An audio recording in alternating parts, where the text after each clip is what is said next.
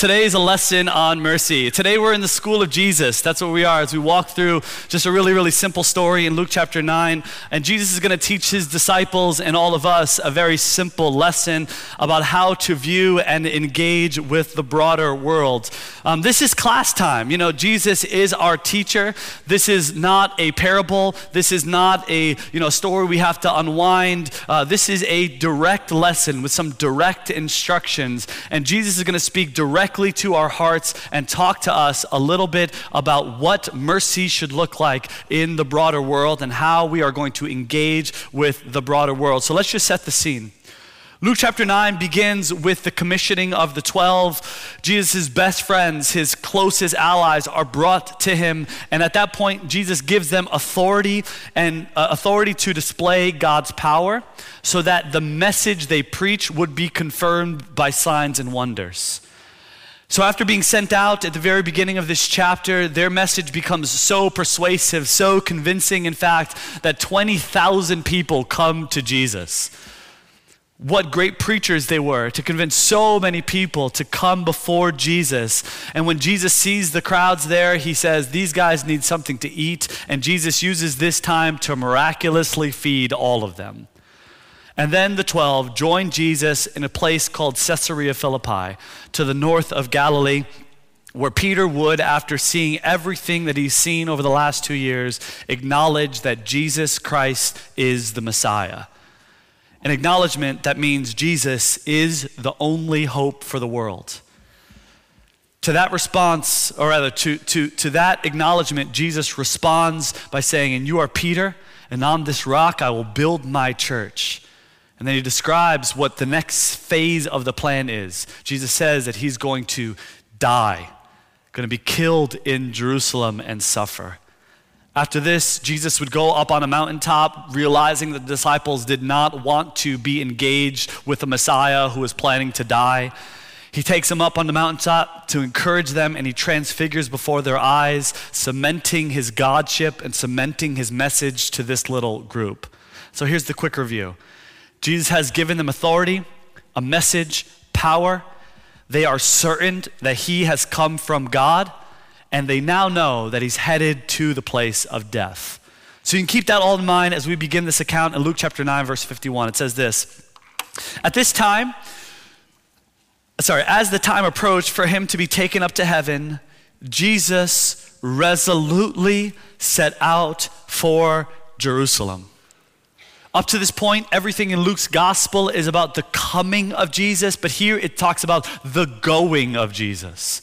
The Bible says that he set his face, set his heart resolutely to Jerusalem. Jesus is literally moving towards his execution, moving towards his humiliation. He's going towards his death. He's going towards the place where all the beating's going to happen, and the whips and the nail-pierced hands and the crown of thorns. Jesus knows that Jerusalem is the place where he will suffer, be put to shame, and be killed. But the Bible says that he resolutely set to go there. You might wonder why. Why would Jesus decide, "I am definitely, without a shadow of a doubt, going to the place of my own destruction"? And it's simply this: Jesus is on a mission of mercy. The Bible tells us, for the joy set before him, he endured the cross, scorning its shame. Jesus is resolutely setting his attention to the place of his condemnation. He is on a mercy mission. A grace mission to save lost sinners, to put the fatherless in homes, to set the oppressed free, to give freedom to anyone. And he's going to do it because he's going to do it by being crushed on a tree for all humanity. It's an incredible, incredible, incredible idea that Jesus has decided, no more glory on this earth. I have turned my attention towards the place of my own demise. Now, what's included in the statement is beyond just the place. It's all of this idea. But I want to talk to you a little bit about the place. Jerusalem is a couple of a day's walk from Galilee. The journey starts in Galilee, right? And it moves all the way down to Jerusalem. It takes a couple of days to do that. And on the course, you would need to make a couple of stops going from north to south because there's a bunch of mountains. It's not just a short journey there. There's rivers. The Jewish area is separated from itself. So the bottom area is like Jerusalem. The top area is Galilee. This middle area is Samaria. We've talked about this before. And so their first stop is going to be in Samaria. Verse 52. And he sent messengers on ahead of him who went into a Samaritan village to get things ready for him. Again, they're on the same journey. We just looked at the journey, but they're on the journey. The ministry in the north is over. It's been going on for a year. And now they're headed towards Jerusalem, but they make their very first stop in Samaria. This illustrates so much about Jesus' ministry, but I just want to make a note about the idea of Samaria. It's good for you and it's good for me because here's the deal about Samaria that's so important. Jesus reaches beyond societal boundaries to show mercy. Beyond the boundaries of his social comforts, beyond the boundaries of his own race, the religious system of the day had no mercy for the Samaritans. But Jesus Christ the Son chooses the first place to stop on his journey to his own death to be a people of a different race. He would walk through Samaria. We mentioned this before, but many Jewish people would walk around Samaria in order to not be defiled by the Samaritans. The Samaritans, 2 Kings chapter 17, verse 33 tells us they feared God and they also served idols. So they're idol worshipers, but Jesus never had a problem extending the borders of his mercy. He was willing to cross boundary lines. He served people of different religions. He served people of different races. He engaged to show mercy to people with different and even sometimes radical political persuasions. He was merciful towards people with demons, the Bible says. People with diseases, people who were ignorant of the truth, people who were rude to him, people who were jealous, people who were slanderers. Jesus showed them mercy. And there's so much for us to learn here, but a simple reflection question might be helpful. How far does your mercy extend? You know, it's easy to be merciful, compassionate, and loving to the people of your own little group, isn't it? To be merciful to the people who you're comfortable with, those who speak like you, those who sound like you, those who believe like you, those who worship like you, those who look like you, those who live like you. But here's what we see throughout Jesus' ministry is that Jesus is willing to journey to any race, any religion, any belief system to extend his amazing grace. You might remember the lady with 5 husbands. Jesus met with her. You might remember the demoniac. Jesus met with him. Tax collectors, the Pharisees. Jesus spent time with Nicodemus in that room that day. And I just want to make a quick note about speaking truth because immediately we're all going to respond like, well, if they're a different religion, I'm not sure if I can hang with them because I have to speak the truth. Of course, truth is important. Let's just say this. It's absolutely critical 100%. But along with the truth of Jesus, Jesus comes full of mercy. Jesus spoke truth with equal weight of mercy, with an equal weight of mercy. To the outcast, Jesus would speak truth, but also mercy. To the marginalized, Jesus would speak truth, but also have mercy. To the people who distorted Scripture, Jesus would speak with truth, but also with mercy. People who misrepresented God, Jesus spoke with truth and mercy. He engaged with idol worshipers. He went to those on the social fringes. And I want to just make a really important point here because this would be the equivalent of us saying, hey, when you engage with the pedophile, come with truth and mercy. When you engage with the child predator, come with truth and mercy. When you engage with someone suffering through homelessness, truth and mercy. Those who have been sexually abused, those who are identified with different sexual orientations, those who are in the corrupt political system, those prosperity gospel preachers, those radical rightists and those radical leftists and those radical whateversists. Again, I'm not saying you don't speak truth, but like Jesus, our mercy should extend beyond where we're comfortable. Into the places where Jesus would go, Man, this is the way it works, right? It's like, well, they sound like me, but you didn't really understand them. You didn't capture their point. If you really would have listened to them, you would have gotten the whole context because they sound like me. But if they don't sound like me, they don't look like me, they don't act like me, you don't even give anybody the shred of a benefit of a doubt. Instantly we go to judgment. The Bible says he sends messengers ahead of him. Jesus needed a place to stay. Again, he's expanding the boundaries of where most people would be comfortable. He's headed to Samaria, but here's what happens. The people there did not welcome him because he was headed to or for Jerusalem. He's going to Jerusalem. They don't want to deal with him. Hey, if you're going to go to a different place to worship, I don't want to hang with you. Just because you accept other people don't mean they accept you, obviously. The villager says, we don't want that dude here. Just for a moment, can you just imagine that conversation? John or James or whomever goes into the group and they're like, let me just say something. We need you to make some space for us. 12 spaces, in fact. Would you make some space for us? And they're like, who are you? And John's like, 12 of us are preachers, but one of us is God. Clean this place up, Jesus is coming to town. God Almighty is coming to town. The Samaritans obviously do not care about whatever the apostles are saying. They're unimpressed, and so they reject him. And here's where this lesson is brought home. I'm going to show you the tension again.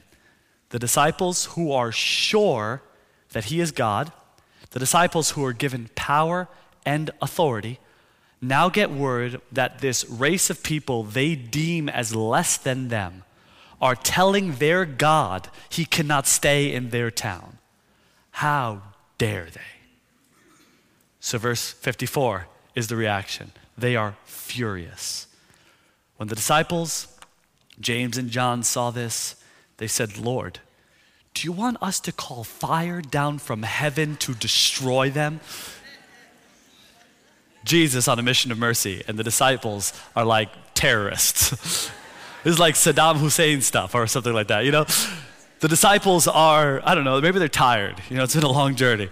Maybe they're hungry. Maybe they're wanting some rest. And here are these people that are a less race than them, they believe. And they're dishonoring their God, the God of the universe. And they're outraged. They're outraged by the fact that these people would not give him a place to stay. And so they ask God, do you want us to kill them?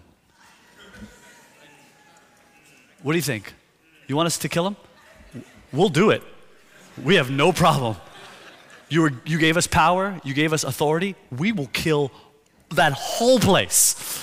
Every single person. Fire, Sodom, Gomorrah, that whole thing.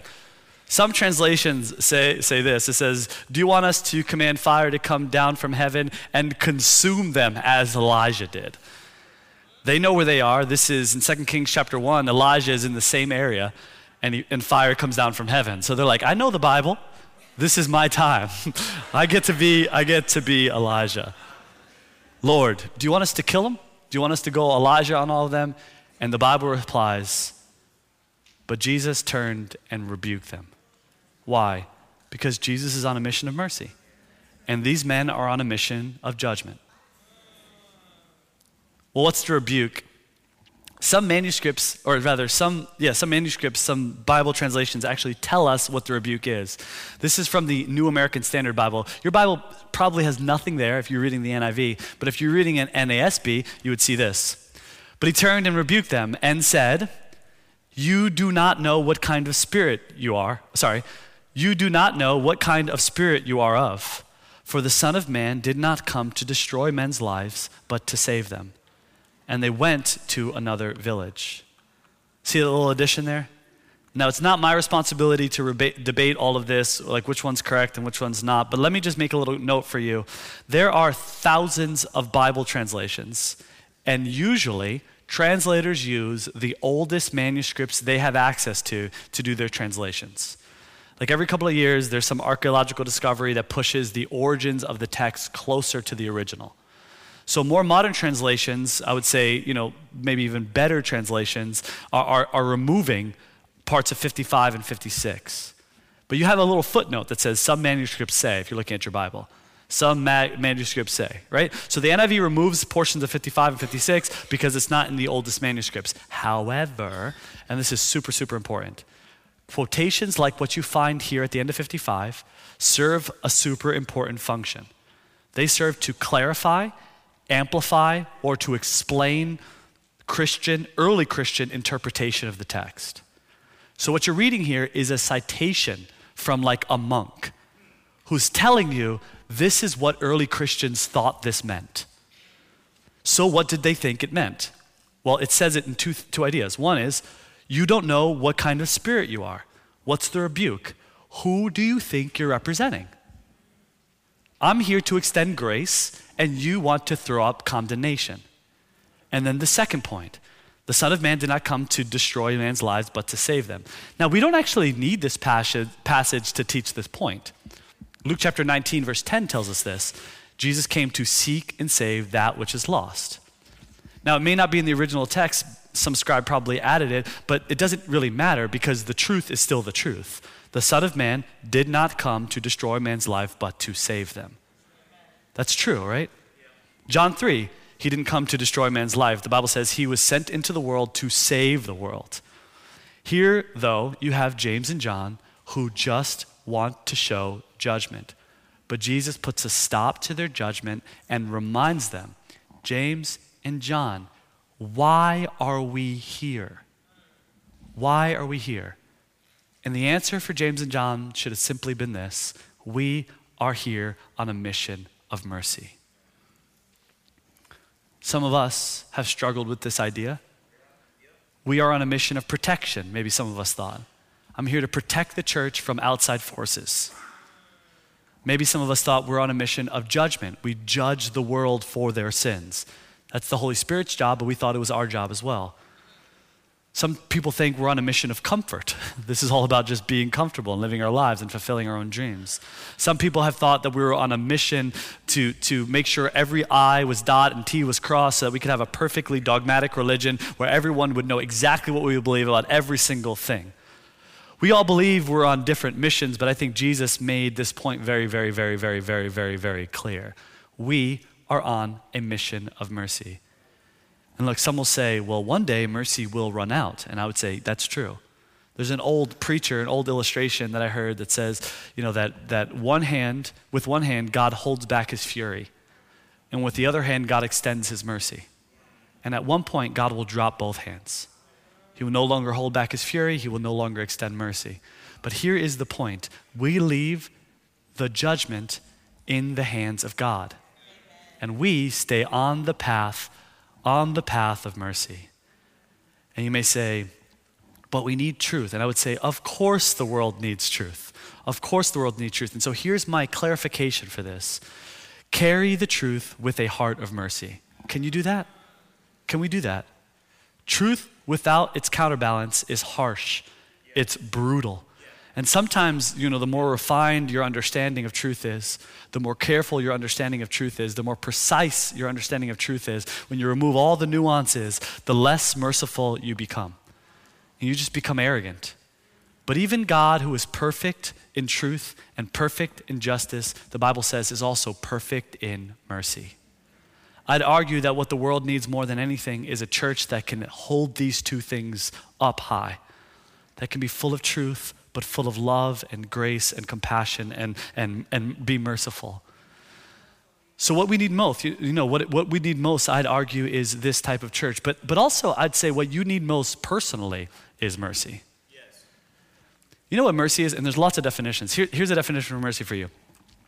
I'm gonna define it by telling you why you need it. Here it is. Mercy is what we crave most when our guilt is exposed. Would you agree with that? You come home late, put yourself back in your 16-year-old face. You know, you look good. Your skin was perfectly flat.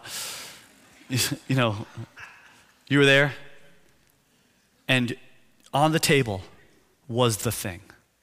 They caught you. They caught you red-handed. There's no wiggling. You walk home, you get there, and your dad and mom are both sitting there. We need to talk, right? And that thing happens, you know, it's right there. It's exposed. There's no loophole. You know, they have your phone, they have whatever, they have the magazines, they have whatever, they have the trinkets, you know, whatever it is, they have it. They have your test scores. Like, oh, you know, it's exposed. You try, but no, it's my sister's, but you know, it's yours. Everybody in the whole world knows it's yours. Or you get that call from work, hey, I need to see you in the office. What do you want at that point? You want mercy, mercy, mercy. You're busted. In that moment, what you crave most is mercy. You're looking for someone to give you something you know you don't deserve, right? You've been there before. I'm busted, there's no way out, I need mercy. Here's the flip side of mercy. Here's another definition of the way to look at it. Mercy is what we're hesitant to extend when confronted with the guilt of other people, especially if they hurt you. We want mercy, but nobody wants to give mercy. You want forgiveness, nobody wants to give forgiveness. And herein lies the tension, right, about mercy.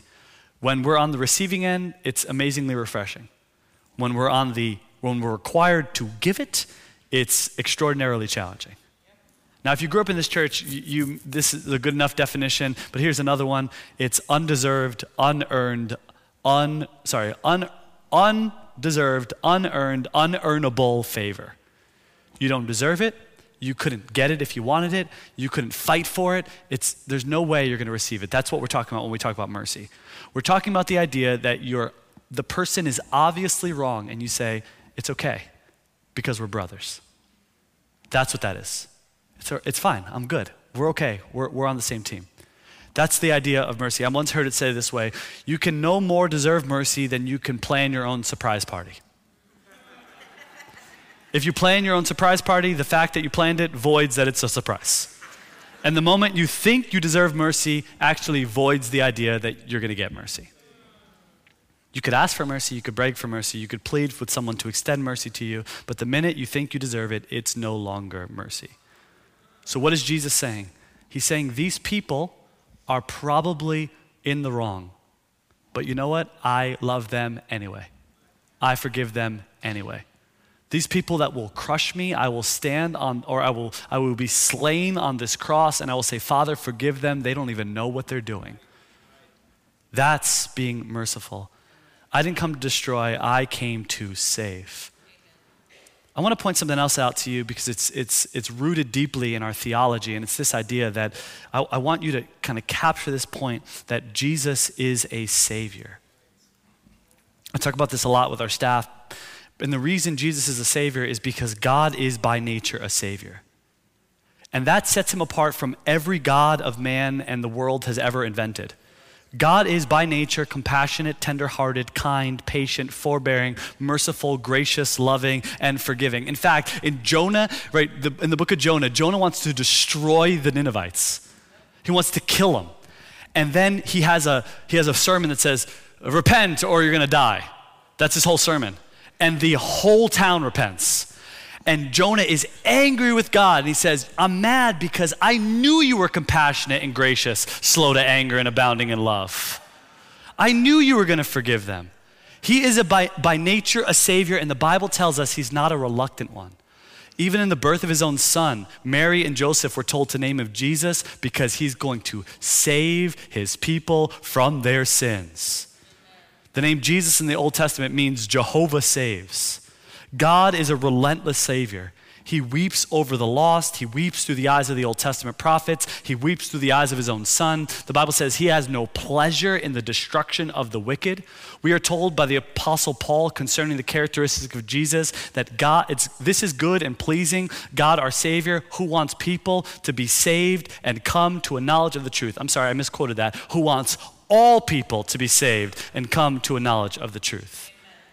The character of the one you and I worship is such that though we have failed at being his image bearer, and though our conduct and our contract says that the wage of our sin is death, he could have called fire down from heaven to destroy us.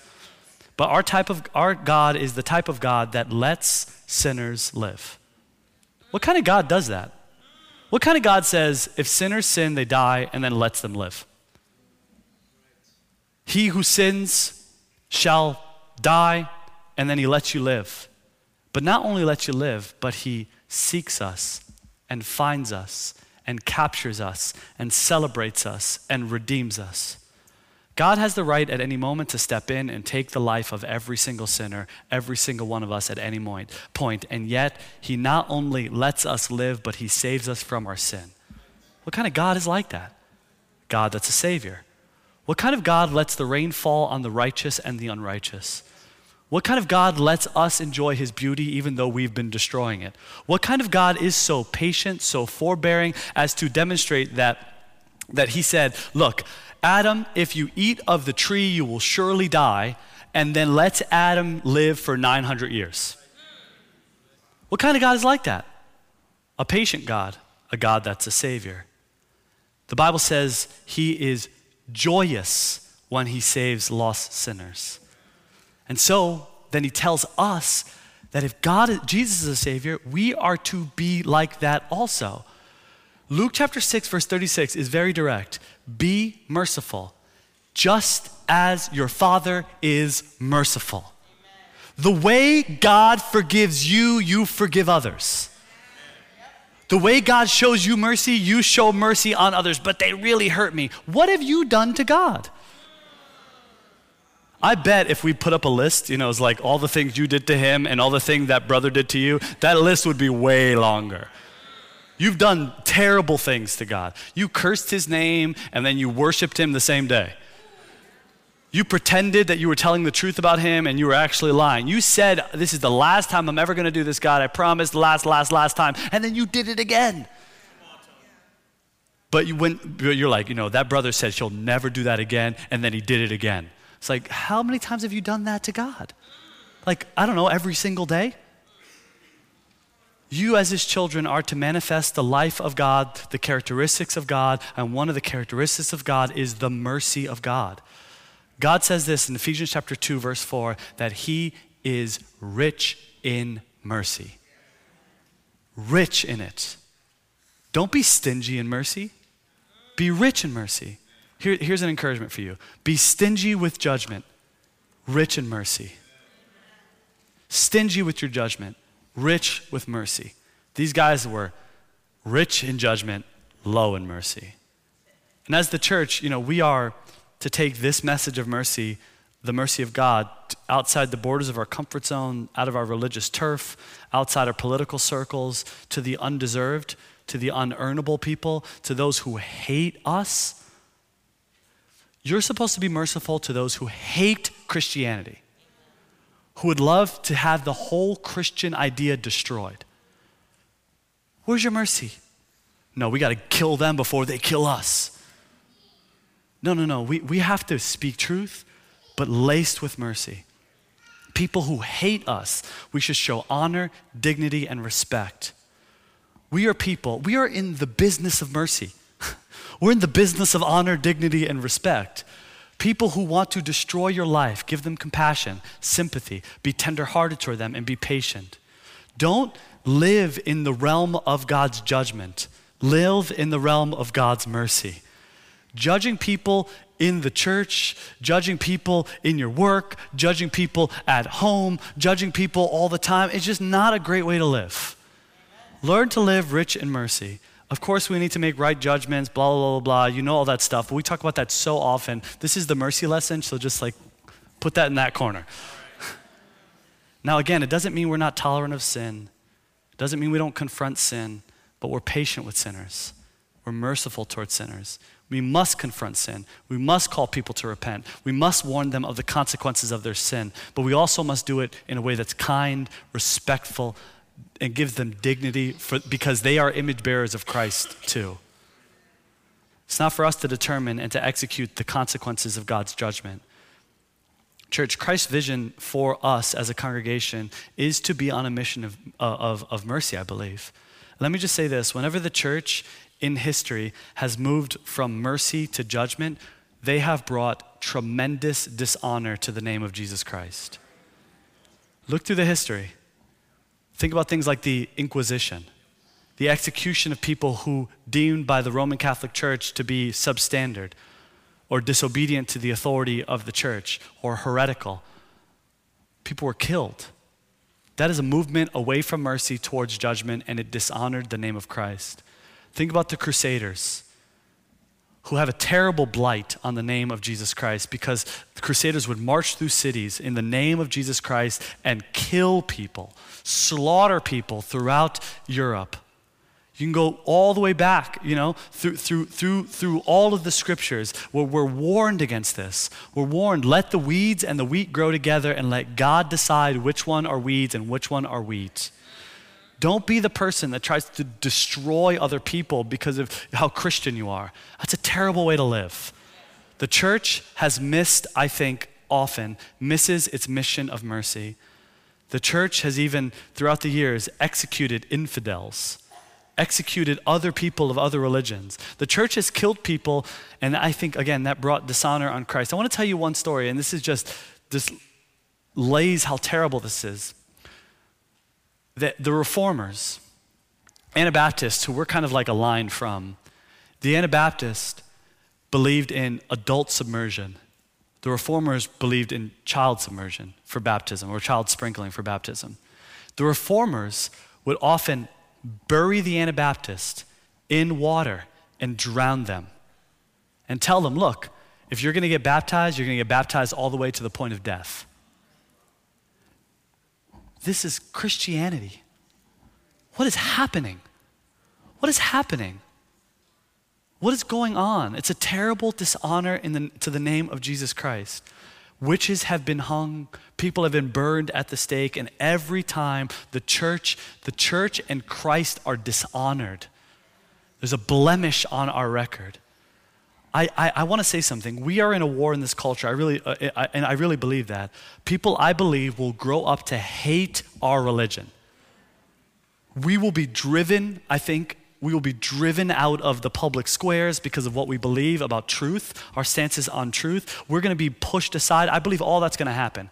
People are going to hate you because of Christianity, but when you're pushed to the margins, you can dishonor God or honor God. When everyone turns against you, you can honor God or you can dishonor God. You can be like Jesus, who for the joy set before him endured the cross, or you can be like the Crusaders, who would say, I want to cause judgment on every person who disagrees with me. I'm just saying, I think we're going to be pushed to the margins, and when we're pushed to the margins, man, our mercy and grace should shine through so much that no one could even question how biblically minded and how beautifully minded we are, because we have the mind of Jesus Christ, who is a Savior. So yes, you speak truth, but you hold the judgment to God. Let him deal with the judgment. We are, as Jesus was, on a mission of mercy, on a mission of mercy. I want to close with this one idea, and it's this. James chapter 2, verse 13 says this: judgment without mercy will be shown to anyone who has not been merciful. Can I read that for you one more time? Judgment without mercy will be shown to anyone who has not been merciful. You can't be more direct than that. Then it goes on to say, mercy triumphs over judgment. Jesus told the story, and I want to tell it to you as we prepare our hearts for communion. You remember this story? There are two servants. One of them approaches the king, realizing that his debt is beyond the ability for him to pay. It's tens of millions of dollars. The king takes him, puts him in jail, and the servant begs for mercy. Please, let me work it off. He could never work it off. The debt was beyond what he was even able to do. It would be like, it would be the equivalent of you owing $2 trillion. You can't pay it. No matter what you do, no matter what jobs you take, you could never pay it. The guy could not pay his debt. And in that moment, the king takes the man, and the Bible says, forgives his debt. Forgives it. You're good. You're good. You're free. That same man who had his debt forgiven returns to the village, and realizes that there's a guy who owes him a couple of $100s. This guy owes me a couple $100. He takes him, he has him taken to the side and thrown into jail, and he goes, you need to pay back your couple $100. And the guy begs, have mercy on me, I will pay you back. And the guy has no mercy at all. The Bible says, the king then looks at the man who he had just given mercy to, takes him, tortures him, and throws him in jail. What's the story about? You know what the story's about. God is the king. You are the man who received mercy. And if you don't learn to give that same mercy that you have received to other people, God is unwilling to give you any mercy on the day of judgment. This is a salvation matter. I'm just letting you know. Be on a mission of mercy. Be like Jesus Christ. You could never, ever, ever, ever repay Christ for what he did for you. But you can live out your life in such a way where you extend the mercy he gave you to someone else. Let's pray for communion. Father, we just want to say thank you for passages like this that are just reminders of what we need to do. Father, I know sometimes I feel a little bit like James and John.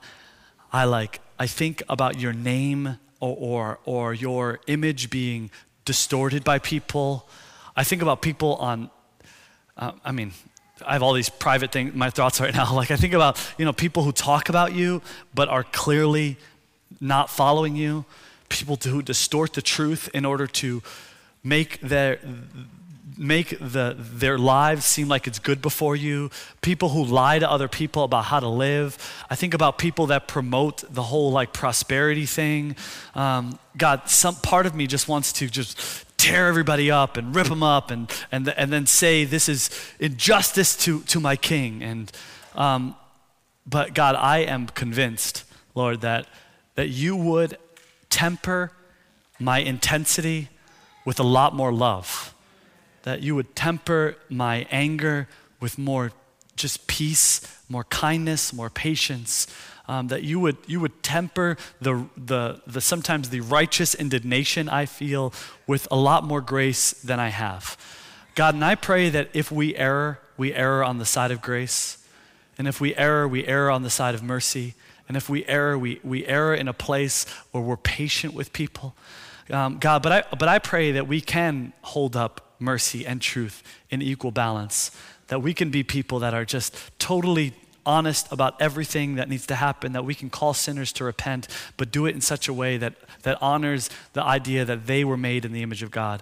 Lord, I don't know how to do that. I know we need your Holy Spirit to do that. So I beg that your Holy Spirit would come alive in us in those moments so that we can be the people we need to be. Lord, I just want to say thank you for Jesus who came full of grace and truth, as John 1 says, who was able to talk intensely to people, but also give them a way out to find righteousness. Lord, I just want to say thank you for him. And thank you for the fact that on the day of judgment, on the day where he was crushed for our sins, that he extended grace to all people, so that we could have it and we can hold it. Father, I just pray we can do the same for others. We just want to say thank you as we eat the bread that represents your body and the juice that represents your blood. I pray that we'll have a reminder. This will be just a reminder of the grace and mercy that you have given us. We just want to say thank you, Lord. In Christ Jesus' name, amen.